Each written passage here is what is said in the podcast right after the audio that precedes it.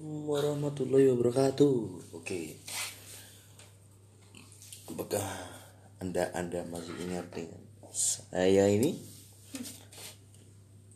Tebak siapa saya?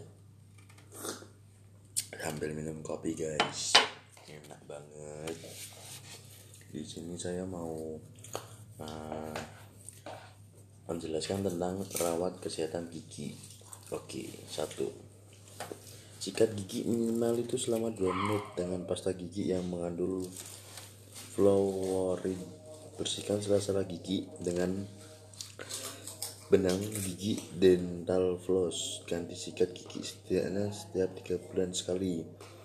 Ada baiknya jika kamu bukannya lebih cepat.